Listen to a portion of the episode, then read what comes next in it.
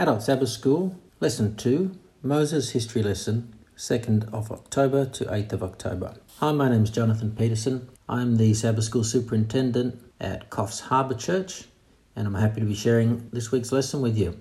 Let's start with prayer. Heavenly Father, we thank you for the book of Deuteronomy. We thank you for the great man Moses, and we pray that you help us to get a deeper understanding of this book, of your will for our lives, and of how we can respond in a way that's going to be of benefit to us and of glory to you, to the book of Deuteronomy, and especially to this lesson. In Jesus' name, amen. I'm really keen to study the book of Deuteronomy. I think it's an amazing book, and I'm keen to learn more and more about it, get a, a, a more in depth understanding. Let's start with Sabbath lesson, Moses' history lesson. Now, most of us would probably think that the book of Deuteronomy is about Moses or about the Israelites, but the author of the lesson points out that actually the book of Deuteronomy is primarily about Jesus. And I'm interested to see as we go through the book of Deuteronomy how the lessons reveal that Deuteronomy is about Jesus. But from the very start, we can see that this is not just a, another account of history. If it was just history, it would be the same as every other story in history a story of man striving and uh, struggles and battles with man at the center and man being the primary actor. What makes Deuteronomy different to the history of other nations is that primarily it's a story of God working for his people. The recorded history of other nations doesn't mention God, but what about Deuteronomy? Let's just have a look at the first chapter. Verse 6 The Lord said to us, verse 19, Then as the Lord our God commanded us, verse 21, The Lord your God has given you this land Verse 30 The Lord your God who is going before you will fight for you. Verse 34 When the Lord your God heard what you said, he was angry. Verse 45 You came back and wept before the Lord, but he paid no attention to your weeping and turned a deaf ear to you. Now, there's some references just from chapter 1 about God's in the history of the Israelites. God's actions, how God is being proactive, how God is actually the dominant player, the dominant actor in this story, not Moses and not the Israelites. Now, the book of Deuteronomy starts with a history lesson. Why? What's the importance of that? The primary importance of this history lesson, and possibly most history lessons, is that the current generation does not make the same mistakes as previous generations. There are two ways to learn one is to learn from others, and one is to learn from your own experience. For example, uh, young people are told by their parents, by their teachers, don't take drugs, and maybe some of them have even, some of the parents or the or the teachers have even had experience, and based on that negative experience they've had with drugs, they say, Don't take drugs because I've already tried it and it's disastrous. It'll lead you down a bad path. So the young person might say to themselves, I'm going to learn from that. I'm going to learn from that other person's experience and that other person's advice, and I'm going to choose to not take drugs. But strangely enough, in spite of repeated warnings, many young people, and I suppose older people, but many young people choose to take drugs in spite of the advice given by people who have already experienced or observed the disastrous consequences of taking drugs. They learn the hard way that drugs are a destructive force in your life. And this is the hard way to learn. This is the dumb way to learn. And you have to suffer as you learn through it. It would be much easier to learn from other people's mistakes, other people's experiences, and other people's advice. God wants his this new generation to learn the easy way by paying attention to the mistakes of their parents and grandparents. I was thinking everyone should learn from their parents' mistakes. And because of that, every generation should actually be better than the previous generation. What we do find as we study history, though, is that there is continual progress in the area of knowledge, technology, and science, but there's not a great deal of progress in morality, in wisdom, and in spirituality. We learn from Ellen White this idea of learning from the past. She has this famous quote We have nothing to fear for the future except as we shall forget the way the Lord has led us and his teaching in our past history. So, really, uh, there's no excuse for us when we have access to this history for us to be a better generation than the previous generation, to take what, what they've taught us and what they've experienced, to learn from those mistakes and to not make the same mistakes. If we do make the same mistakes, we're foolish. If history is not taught to the next generation, I'm talking contemporary now, contemporary times, if we don't teach history to the next generation, then the mistakes of the past are forgotten and we are doomed to repeat those mistakes. This is what the Bible reveals to us. This is what Ellen White shares with us. We must teach our history to our young people. What history should we be teaching? Firstly, you always start with your personal testimony. Your children and your grandchildren should know how you came into the faith, your history of faith, your history with the Seventh day Adventist Church. Why did you become a Seventh day Adventist? And why did you stay a Seventh day Adventist? And how has God worked in your life as a believer? How has your faith been manifested? How has God's faithfulness been manifested in your life? Then you every one of us has a family faith history. What about other people in the family? How many generations has it been in the family? How has the faith been passed from one generation to the next? It may not for some people. Then you've all got, uh, all of us have got our local church history.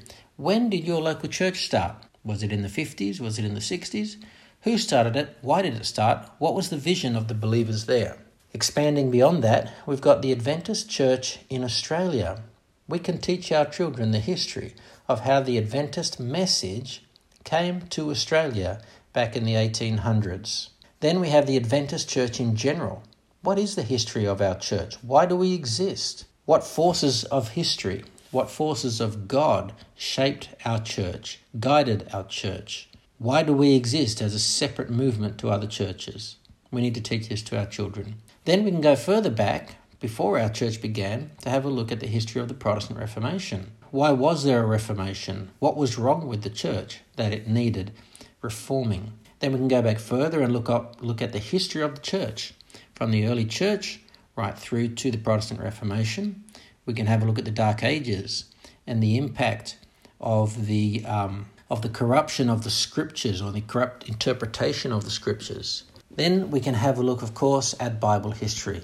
We need to know the history of New Testament stories, and then we have the whole Old Testament stories right back to creation. So there's a whole lot of history there that we need to be teaching the younger generation because if we don't teach them, we have something to fear. But if we do, we have nothing to fear for the future. Now, there's one reason, this is actually one reason why the Bible is primarily historical, because stories are actually a better way to learn than instruction. You can tell people over and over what to do, but if it's shaped in a story, somehow that connects better with us. This is the way God has designed us as humans, that we relate to and connect better with stories. This is why we find when Jesus was here, he created stories in which to convey his message.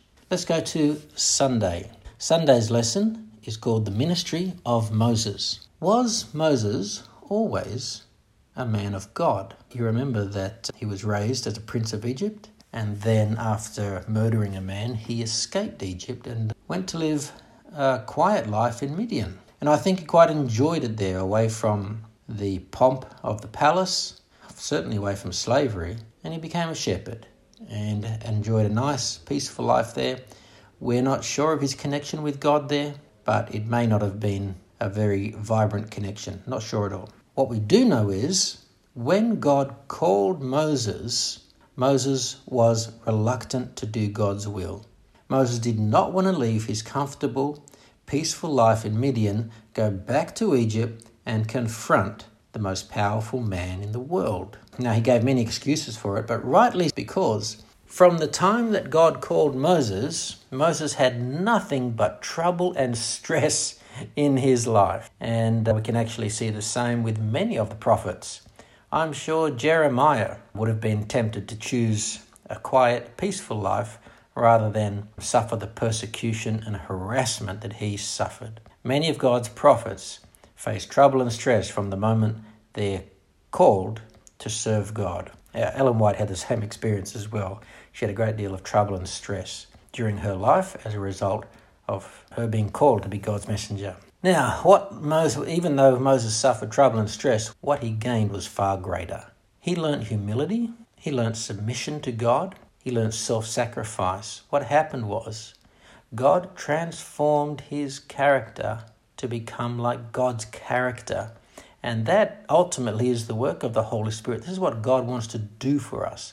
He wants to restore his image. We were created in the image of God, and he wants to restore that broken image, restore that image in us. Let's have a look at Exodus 32 29 to 32. It says, Then Moses said, Dedicate yourselves today to the Lord, for every man has been against his son and against his brother, in order that he may bestow a blessing upon you. On the next day, Moses said to the people, You have committed a great sin, and now I'm going to take, and now I'm going up to the Lord. Perhaps I can make atonement for your sin. Then Moses returned to the Lord and said, Alas, this people has committed a great sin and they have made a god of gold for themselves. But now, if you will, forgive their sin, and if not, please blot me out from your book which you have written. It seems to be a reference to the book of life. And Moses' intercession here on behalf of, the, of his people foreshadows the intercession of Jesus Christ and ultimately the great sacrifice that Jesus made on our behalf, willing himself to take the penalty for us so that we could live. Moses wanted to see Israel prosper, and he was willing to be blotted out of God's book for Israel to be saved. Monday's lesson is called Fulfilled Prophecy, and this is quite a simple concept. God said that his people would wander in the desert for 40 years, and after 40 years, he would bring them into the promised land. And true to his word, after 40 years, he brought them back to the border of the promised land after all the rebels had died in the wilderness. He brought them back right on time. He kept his promise. God always does this.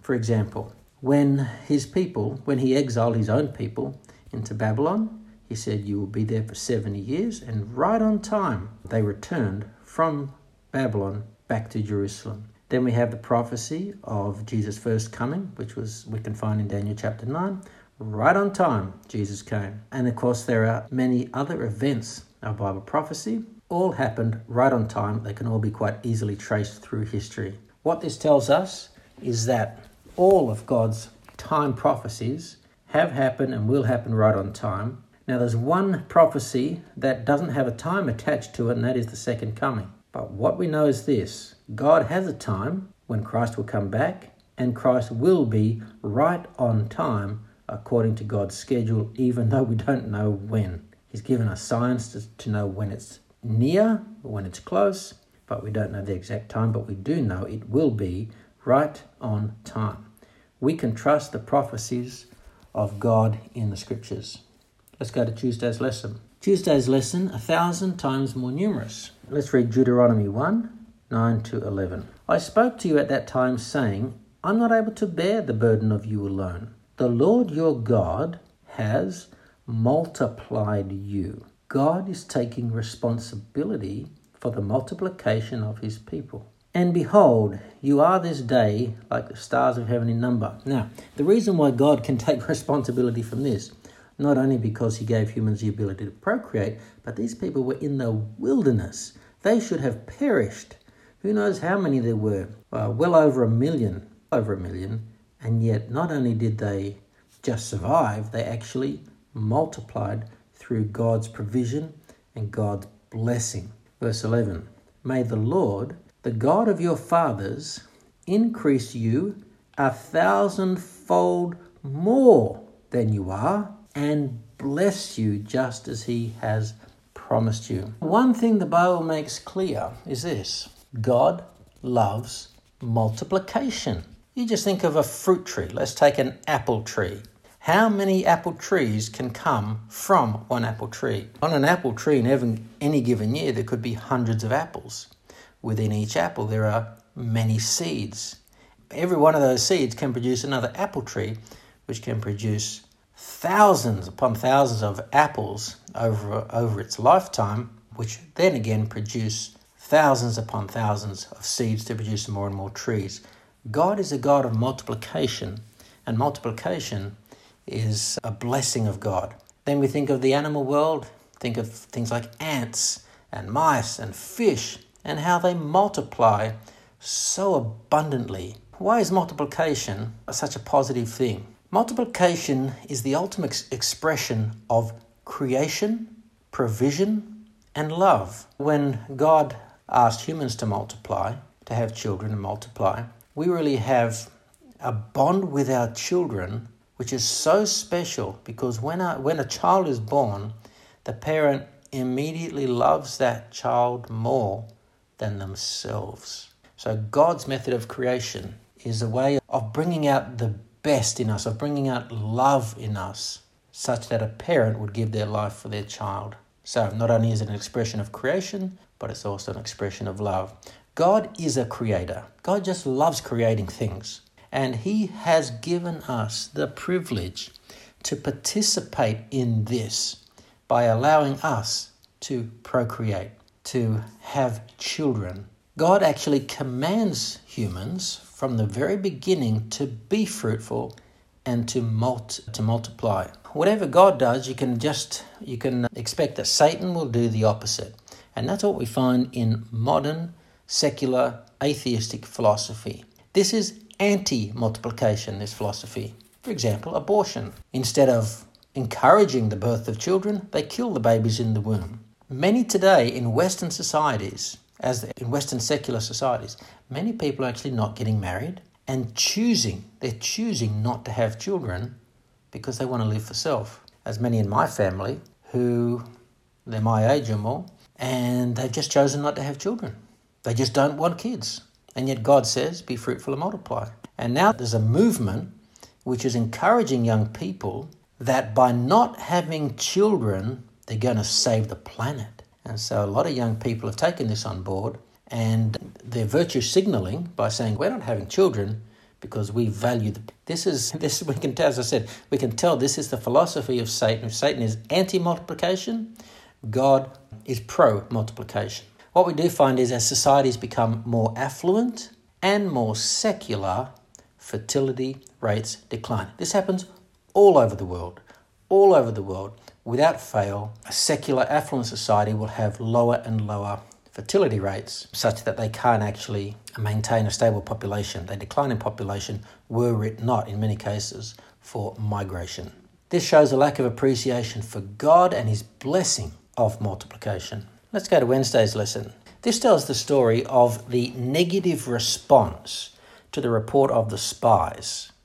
As we know, the spies went, went into the, to the land to spy it out. They came back with a negative report, and everyone catastrophized it and demonstrated that they didn't actually have faith that God could lead them into the promised land, that God had the power to do it. Now, when you think of everything that God had already done, the ten plagues, what a miracle, multiple miracles. Parting the sea for them. This has never happened before. They saw it with their own eyes and they walked through on dry land. And then you have God leading them by the pillar of fire and the cloud. And then you have God providing them with manna. And then you have God appearing on the mountain with thunder and lightning and earthquakes. And then you have God giving his law to them. God showed, God revealed himself in such a powerful and mighty way that he had never revealed himself before.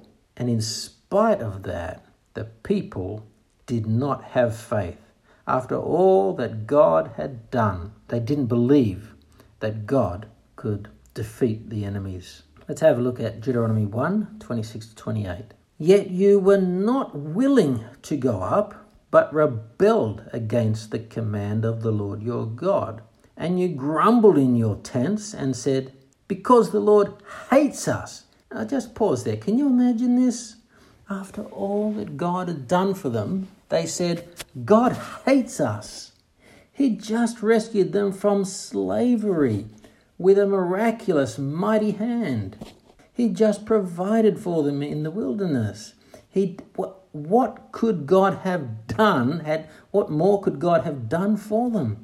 And yet they said, God hates us. No wonder God was uh, offended by this. Let's keep going. Because the Lord hates us, He has brought us out of the land of Egypt. He brought us out of slavery because He hates us? This doesn't even make sense. He brought us out of the land of Egypt to deliver us into the hand of the Amorites to destroy us. So they were convinced that God had revealed his mighty power, done all these miraculous and miraculous wonders in their sight, saved them in order to destroy them. Absolute silliness, absolute nonsense. Anyway, as a consequence of that, we know that God said, Every one of you above the age of 20 will not go into the promised land. You will die in the desert. That is the consequence of your unbelief. This reminds us that there are consequences for our sins. We can be forgiven, but there are still consequences. When we rebel against God, when we break His commandments, when we choose to turn away from God and refuse to listen to His voice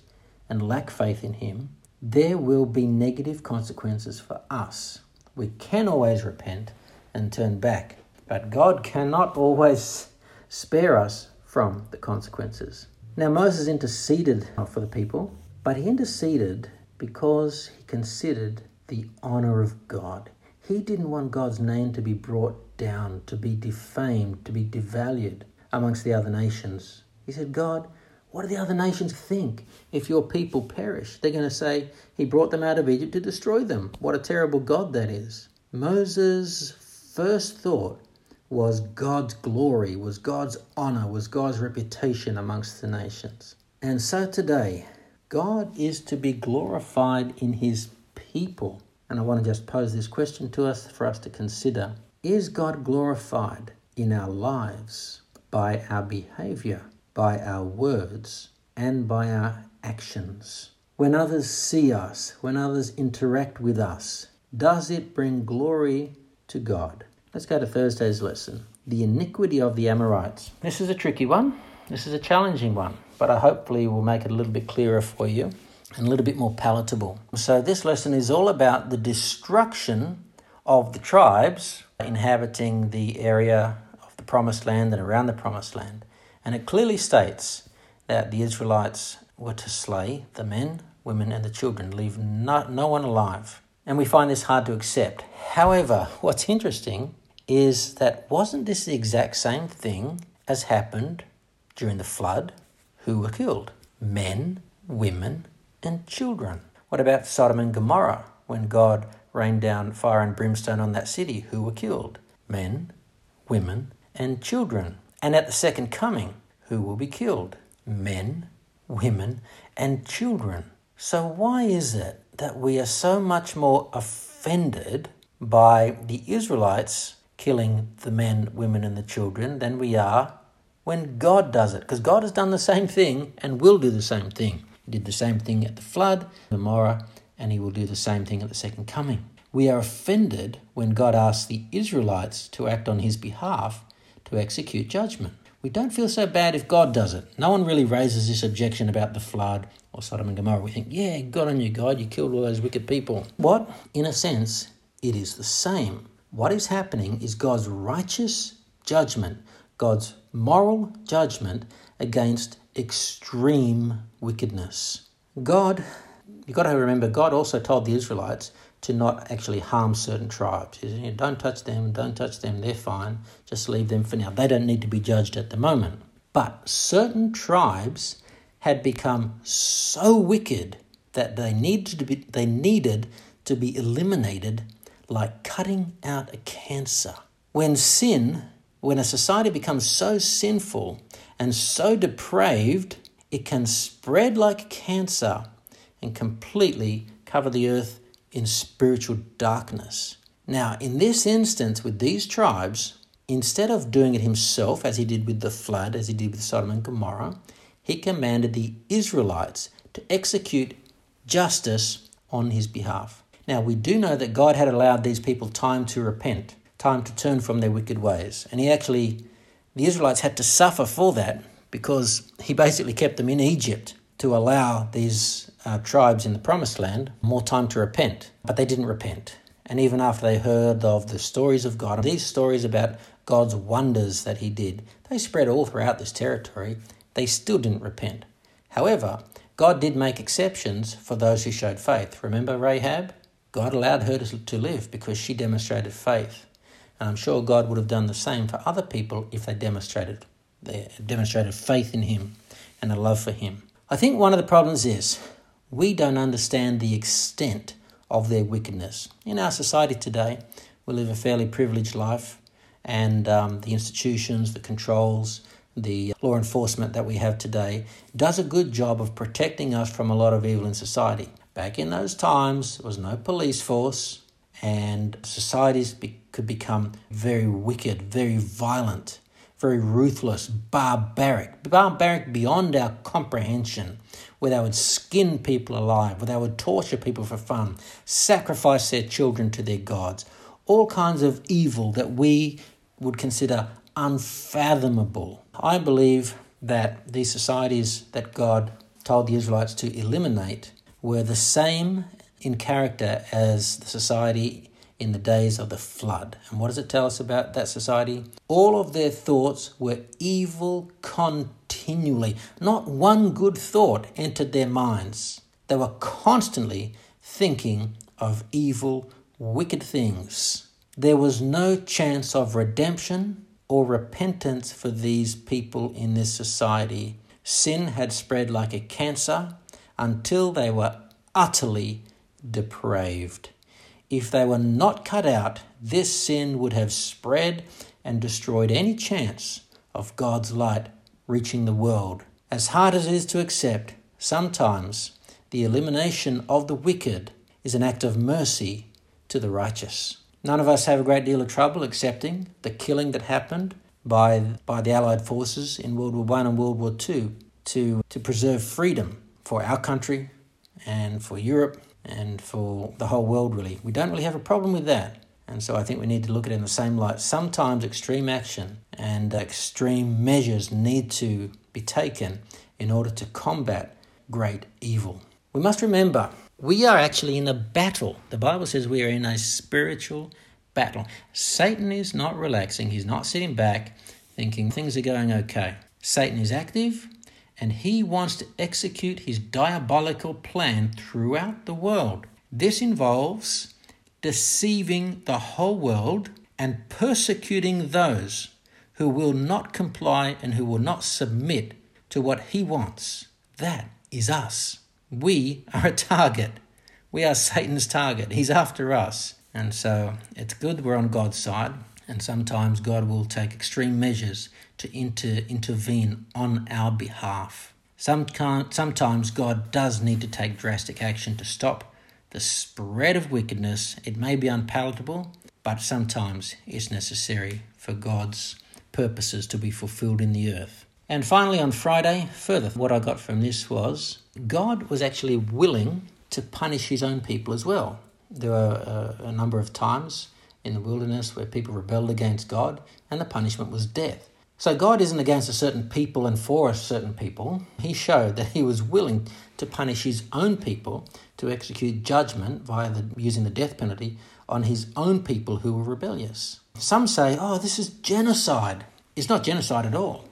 Genocide is the killing of a race because of their race. But the judgment that God executed here was not against a certain race, but against wickedness.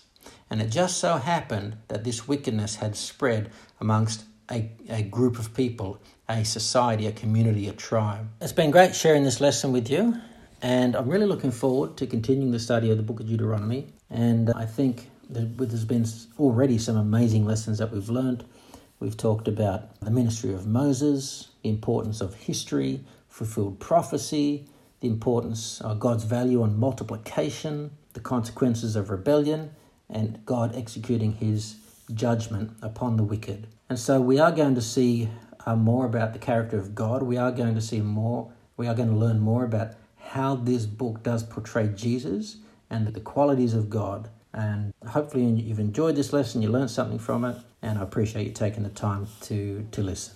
Let's close in prayer. Heavenly Father, we thank you for this lesson. We thank you for the, the ideas that have come from this and for what we've been able to learn. Help us to apply these things in our lives, not just to hear them, but to actually implement them so that we can get the benefit of these lessons. We can we can learn the easy way from the experiences of others so that we do not make the same mistakes. Help us as a movement, as a church also, to move forward, to learn from the mistakes not only of uh, the Israelites, but the mistakes of those who've come before us in our church, in our family, perhaps. Help us to move forward with you in faith, to hold on steadfastly to our faith in you and to trust you always, believing that your power can get us into the promised land. In Jesus' name, amen.